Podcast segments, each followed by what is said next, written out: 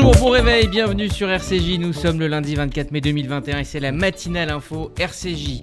En Israël, après un jour de conflit armé avec le Hamas et un cessez-le-feu conclu vendredi, Yair Lapid veut croire à la formation d'un gouvernement, mais le temps presse et les alliés se font rares. On en parlera euh, notamment avec notre correspondant permanent en Israël, Gérard Benamou.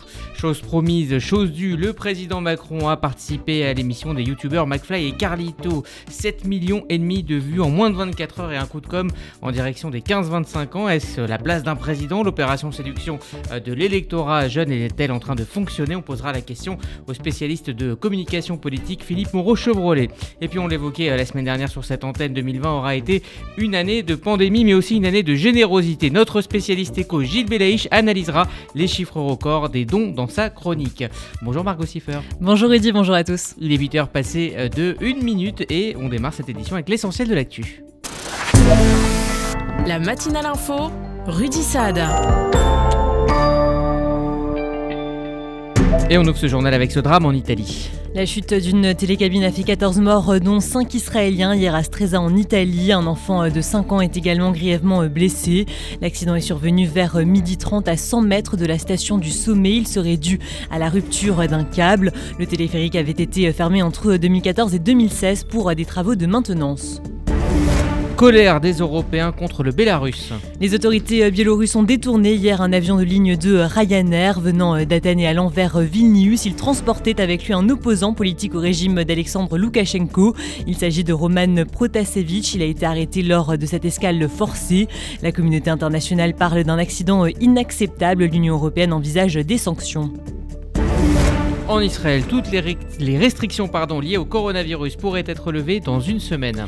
Les restrictions devraient être levées à partir du 1er juin, c'est en tout cas ce qu'a affirmé euh, le ministère de la Santé. Les nouvelles recommandations euh, permettraient aux Israéliens, même non vaccinés, d'entrer euh, n'importe où. Le port du masque resterait toutefois obligatoire dans les lieux fermés. Par ailleurs, les restrictions imposées aux voyageurs venant en Israël resteraient valables. Elles pourraient même être renforcées pour éviter l'arrivée de nouveaux variants.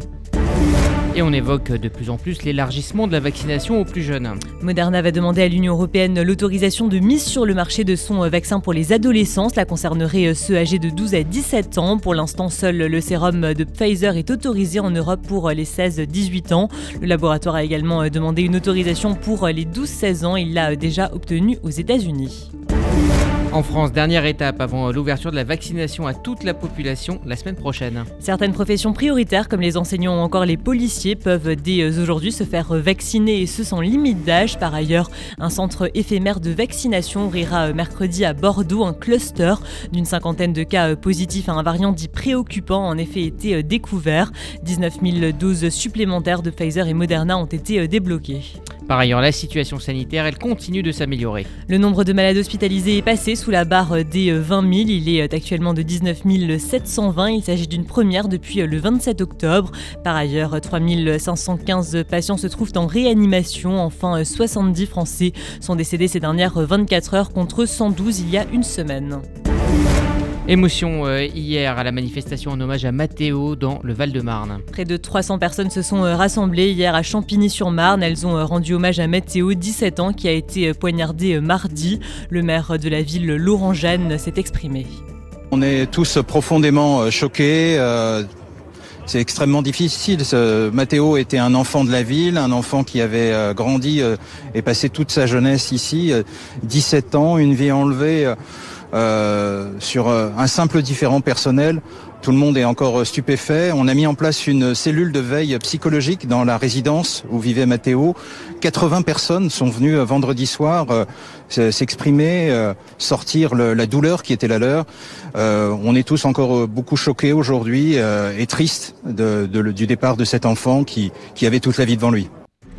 Par ailleurs, samedi, une autre marche blanche avait été organisée en hommage à Marjorie. La jeune femme âgée de 17 ans avait euh, elle aussi été euh, poignardée la semaine dernière à Ivry-sur-Seine en cause d'un désaccord survenu sur le réseau social Snapchat.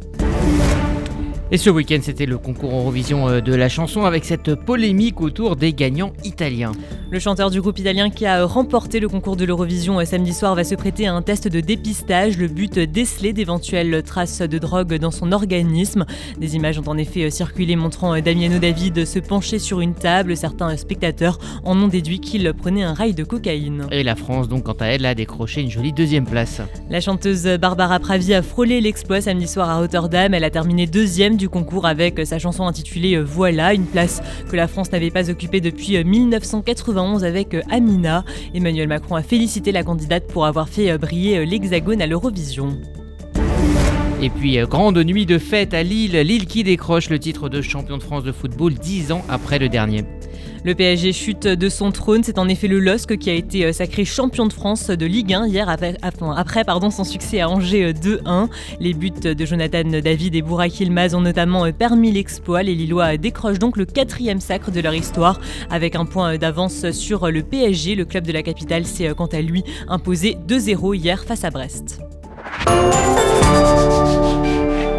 Merci Margot Siffer. Vous écoutez la matinale info euh, RCJ. Il est 8h06. Dans un instant, on ira en Israël où on tire le bilan amer de 11 jours de confrontation armée avec le Hamas.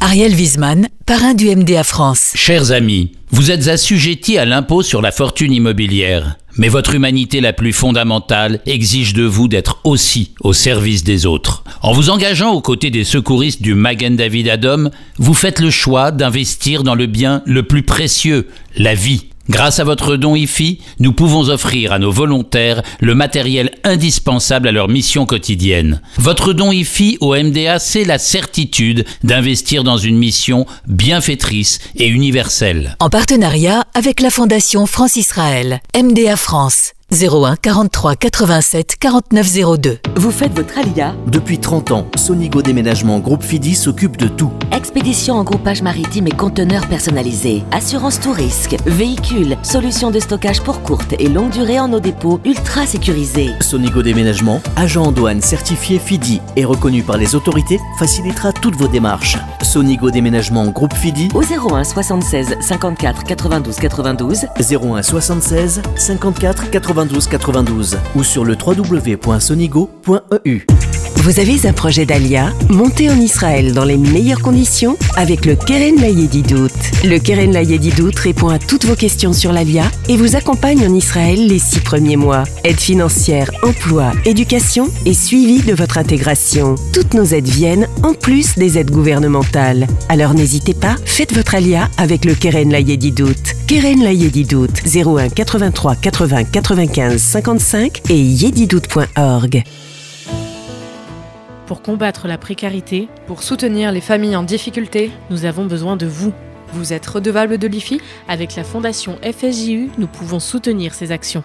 Votre don à la Fondation FSJU est concret, agile et votre générosité est au cœur de notre engagement. Donnez sur fsju.fondationjudaïsme.org.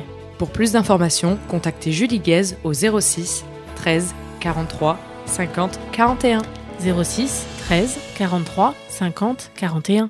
Vous déménagez en Israël Vous démarrez une nouvelle vie. Vous venez d'acheter une maison de vacances? FDI, France Déménagement Israël, le seul déménageur présent en France et en Israël. FDI prend tout en charge, de l'emballage en France jusqu'au montage de vos meubles en Israël. FDI, le sérieux, l'expérience de plusieurs milliers de déménagements vers Israël. FDI, depuis 10 ans à votre service. FDI, 01 49 43 00 20. 01 49 43 00 20.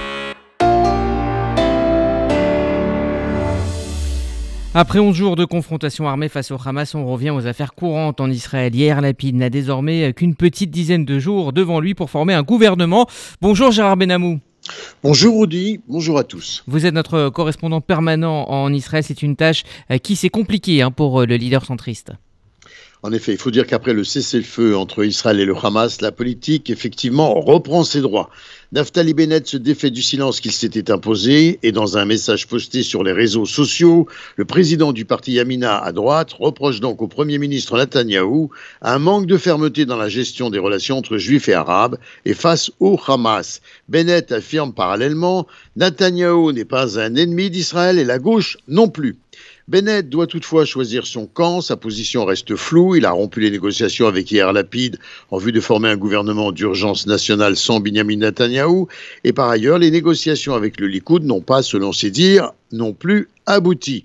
Netanyahou ne lui propose plus d'être Premier ministre en alternance, en occupant le poste pendant la première partie du mandat, pas plus d'ailleurs que Yair Lapid. Alors il est difficile hein, de savoir ce que compte faire le euh, président euh, du parti Yamina, euh, Bennett, désormais.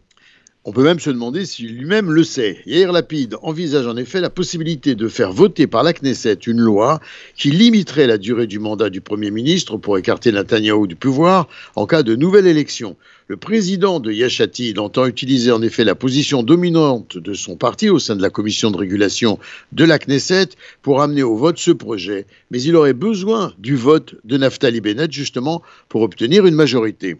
Et ça, c'est un levier qui pourrait remettre Naftali Bennett en selle. En effet, Bennett pourrait négocier avec Netanyahou pour écarter cette menace et à l'opposé chercher avantage vis-à-vis de Lapide en revenant sur un cas de figure antérieur que lui proposait, euh, que lui proposait Lapide, celui d'être un Premier ministre en alternance. Bennett voterait alors en faveur de la loi. Lapide, lui, espère avancer dans la formation de son gouvernement sans Netanyahou et il envisagerait d'y inclure à la dernière minute peut-être Naftali Bennett pour constituer un gouvernement restreint dans un premier temps. Alors on en vient maintenant à l'après-conflit à Gaza. Pendant ce temps, eh bien, on s'emploie à faire croire à une victoire du Hamas. Le Hamas estime avoir replacé la question palestinienne qui avait disparu de l'agenda israélien et même de celui de nombreux pays arabes à la faveur des accords d'Abraham avec Israël, et cette fois en tête des préoccupations, y compris d'ailleurs sur la scène internationale. Alors toutefois, en attendant, hein, l'urgence, c'est bien la reconstruction à Gaza. Oui, et on manque de moyens. En premier, l'évacuation donc des milliers de tonnes de gravats, assez peu de matériel adapté pour cette mission, il faut bien le dire, dans la bande de Gaza. Alors on parle d'un coût de reconstruction à 150 millions de dollars, c'est ça? Selon le ministère des Travaux publics et du logement à Gaza, en effet, et selon une première évaluation, au moins 2000 unités de logement ont été détruites dans les combats qui ont duré 11 jours entre Israël et les groupes terroristes de l'enclave palestinienne. Ismaël Haniyeh de la direction du Hamas a remercié l'Iran par ailleurs d'avoir fourni des fonds et des armes, a-t-il dit, aux combattants à Gaza dans sa guerre. Et puis 4360 roquettes ont été tirées sur Israël, contraint dans cette situation de riposter en lançant des centaines de frappes aériennes dans l'enclave palestinienne. L'armée de l'air israélienne a déclaré avoir ciblé des bâtiments résidentiels, commerciaux et même gouvernementaux affirmant qu'elle s'en prenait seulement à des sites où le Hamas avait des bureaux, des postes de commandement ou encore des ressources militaires. Et du côté de Jérusalem, eh bien, on cherche à faire valoir ses conclusions. Le ministre de la Défense, Benny Gantz, lui, a appelé à un effort international majeur pour reconstruire, a-t-il dit, et développer Gaza afin d'améliorer la vie de ses habitants. Quant au Premier ministre Benjamin Netanyahu, il a déclaré pour sa part que l'opération militaire d'Israël contre les groupes terroristes avait été un succès exceptionnel. Enfin, il faut signaler que le chef de la diplomatie américaine, Anthony Blinken, est attendu dans la région dans les prochains jours. Gérard Benamou en direct de Tel Aviv pour RCJ. Merci Gérard. Vous écoutez la matinale info RCJ, il est 8h13. Dans un instant, on reviendra sur cet exercice de communication politique inédit pour Emmanuel Macron. Il a participé à l'émission des youtubeurs McFly et Carlito depuis l'Elysée.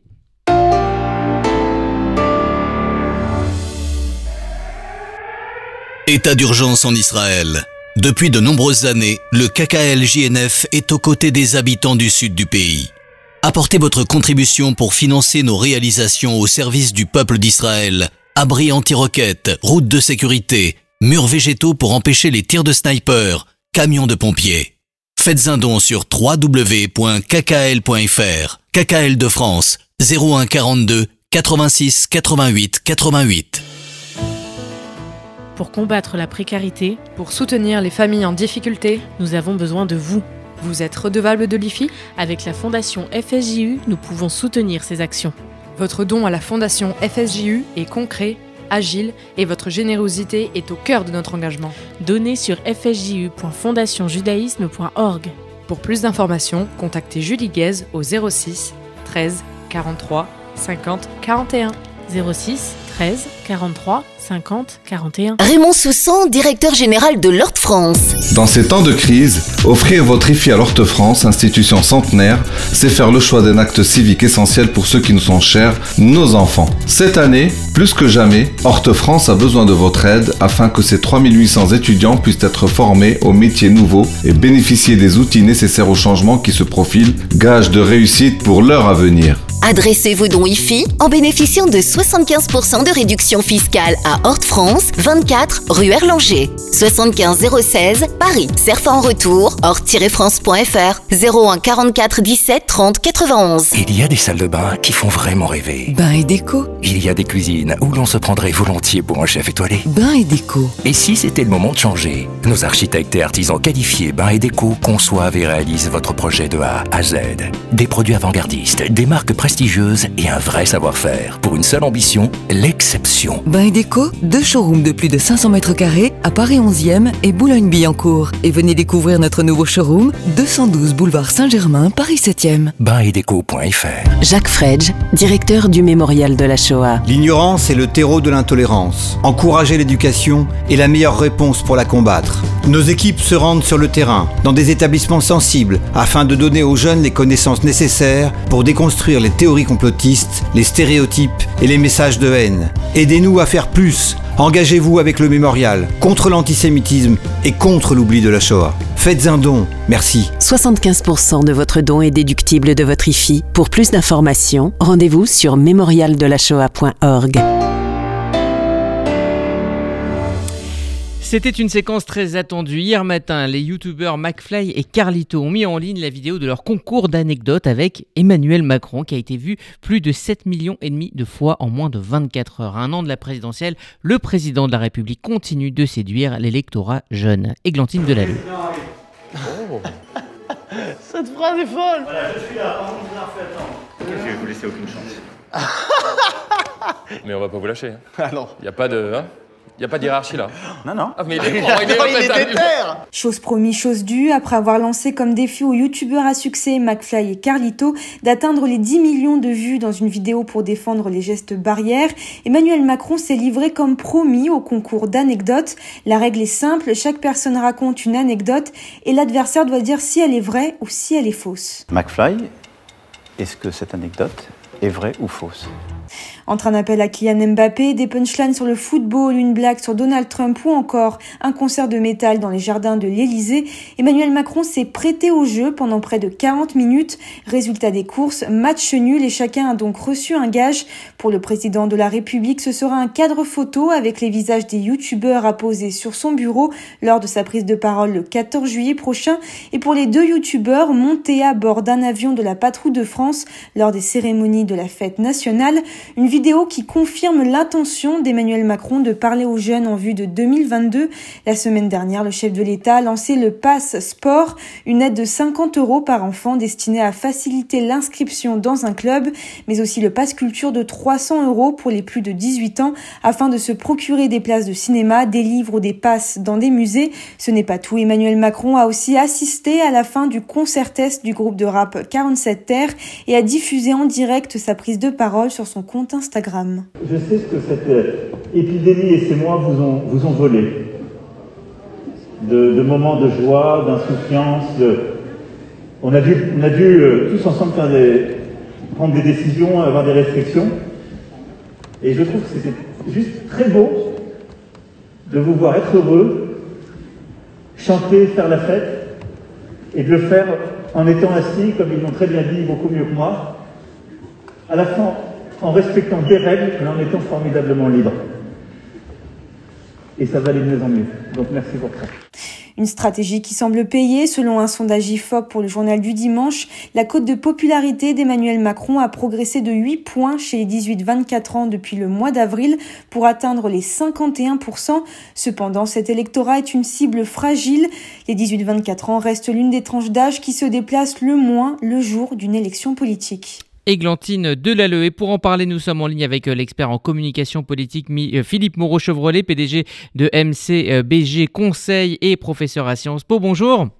Bonjour. Merci d'être avec nous euh, ce matin. Alors, euh, depuis hier et à la publication de cette euh, vidéo, les réactions sont nombreuses. Certaines sont même très critiques. Comment jugez-vous cette séquence, à la fois sur le fond, mais aussi sur la forme? Alors, c'est un épisode de communication heureuse. Hein. C'est dans la séquence du, président d'annoncer finalement des bonnes nouvelles, d'être celui qui, contrairement à ses ministres, son Premier ministre, est toujours là pour annoncer du, positif, pour dire aux gens qu'il les aime et finalement que l'épidémie est derrière nous. C'est une séquence qu'il a déjà tenté hein, en juillet, au moment du premier déconfinement, qu'il essaie de retenter, qu'il a essayé de retenter à l'automne. Et là, avec la vaccination, il y a enfin l'espoir qu'on puisse effectivement, euh, de son point de vue, amorcer la sortie de crise, annoncer des bonnes nouvelles et repartir en campagne. Alors un président qui parle aux jeunes, hein, c'est pas nouveau. Cette séquence fait penser à l'interview euh, euh, de Mitterrand par Yves Mourouzi en 85. Est-ce que euh, Emmanuel Macron est en train, selon vous, de dégrader la fonction présidentielle en, jouant le jeu ou au contraire de la moderniser? Alors c'est toute la question. C'est effectivement, vous avez raison, un classique de la Ve République. Hein, Mitterrand l'avait fait en parlant euh, à Yves Mourouzi qui avait mis ses fesses sur une table, ce qui avait beaucoup choqué à l'époque. Il avait euh, utilisé le verlan euh, pour, pour s'exprimer, Mitterrand, qui avait aussi marqué les esprits. Jacques Chirac avait essayé de faire la même chose avec plus ou moins de succès, et donc Emmanuel Macron revisite ce classique. Il aime bien revisiter les classiques des anciens présidents, Emmanuel Macron, donc c'est c'est une nouvelle tentative. Après, est-ce que ça va dégrader la fonction présidentielle? C'est vrai qu'on n'est pas dans le même contexte. Il y a une crise sanitaire qui est historique. Il y a une crise euh, politique avec 35 euh, 000 policiers qui ont manifesté devant l'Assemblée nationale avec euh, l'extrême droite, avec une grosse partie même de la classe politique. Hein. ça pose des questions qui sont beaucoup plus aiguës que dans les années 80 pour Mitterrand, par exemple. Et est-ce qu'il faut être décalé à ce point-là quand on est président de la République? Est-ce qu'il faut se mettre en scène de cette façon-là dans le contexte? Ça, c'est vraiment une bonne question. Mais la différence, c'est quand même qu'on a un président euh, d'une quarantaine d'années et que euh, l'échange ne, sonne pas faux. Non, l'échange ne sonne pas faux. C'est très sympathique en fait. L'échange et le, ton est très sympathique. Et euh, franchement, c'est il n'y a pas sur le sur l'exercice en lui-même. Voir un président de la République qui parle à des jeunes youtubeurs comme il le fait, c'est plutôt c'est plutôt malin, c'est plutôt rafraîchissant.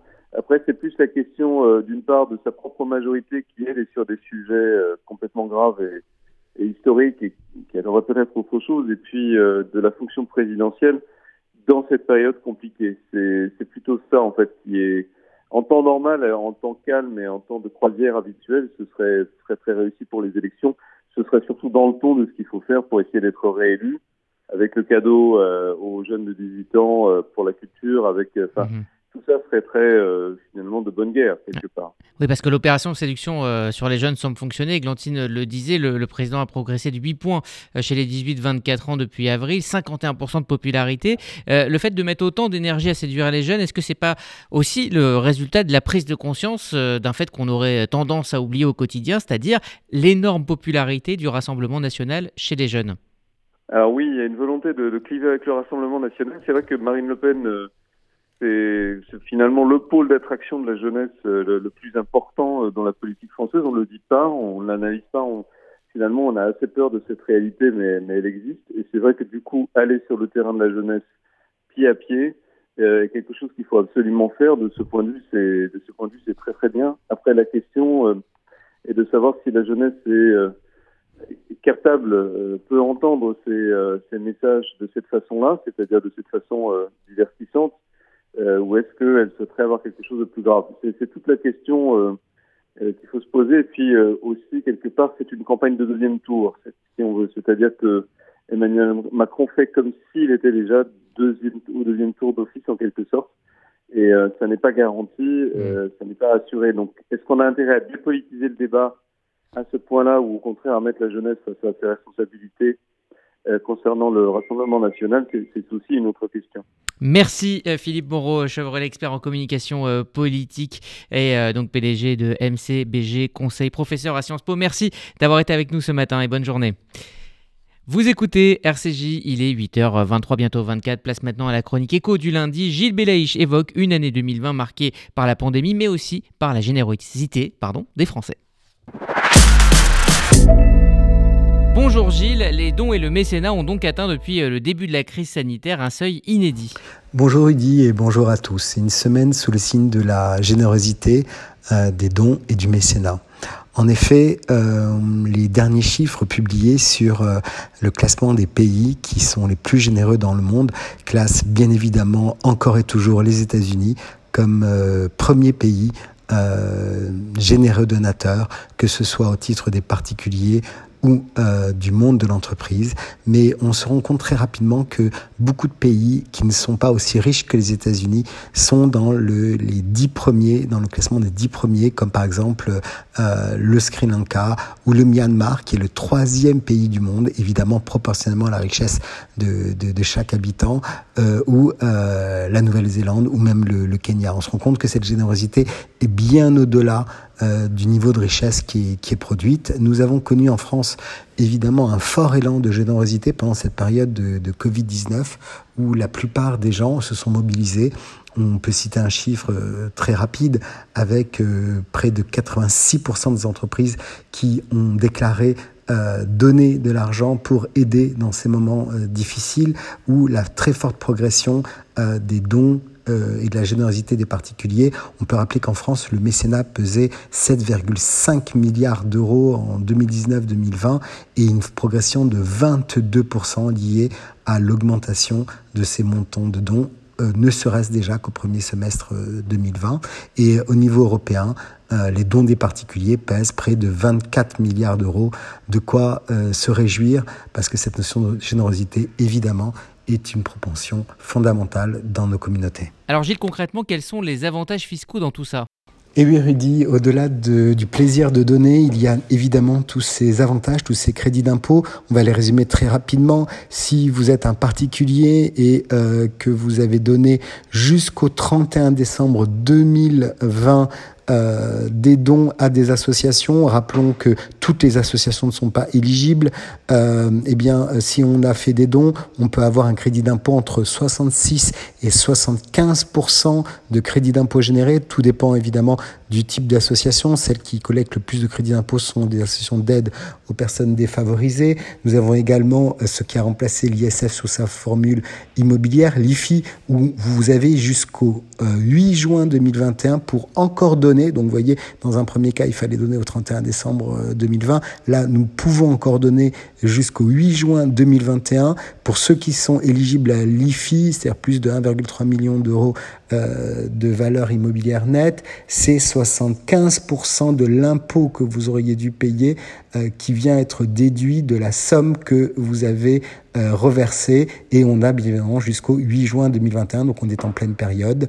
On pense évidemment, nous sommes sur RCJ, au Fonds social juif unifié et à toutes les associations et fondations éligibles et qui ont besoin, dans ce contexte très difficile, encore plus de notre soutien. Très bonne semaine à tous.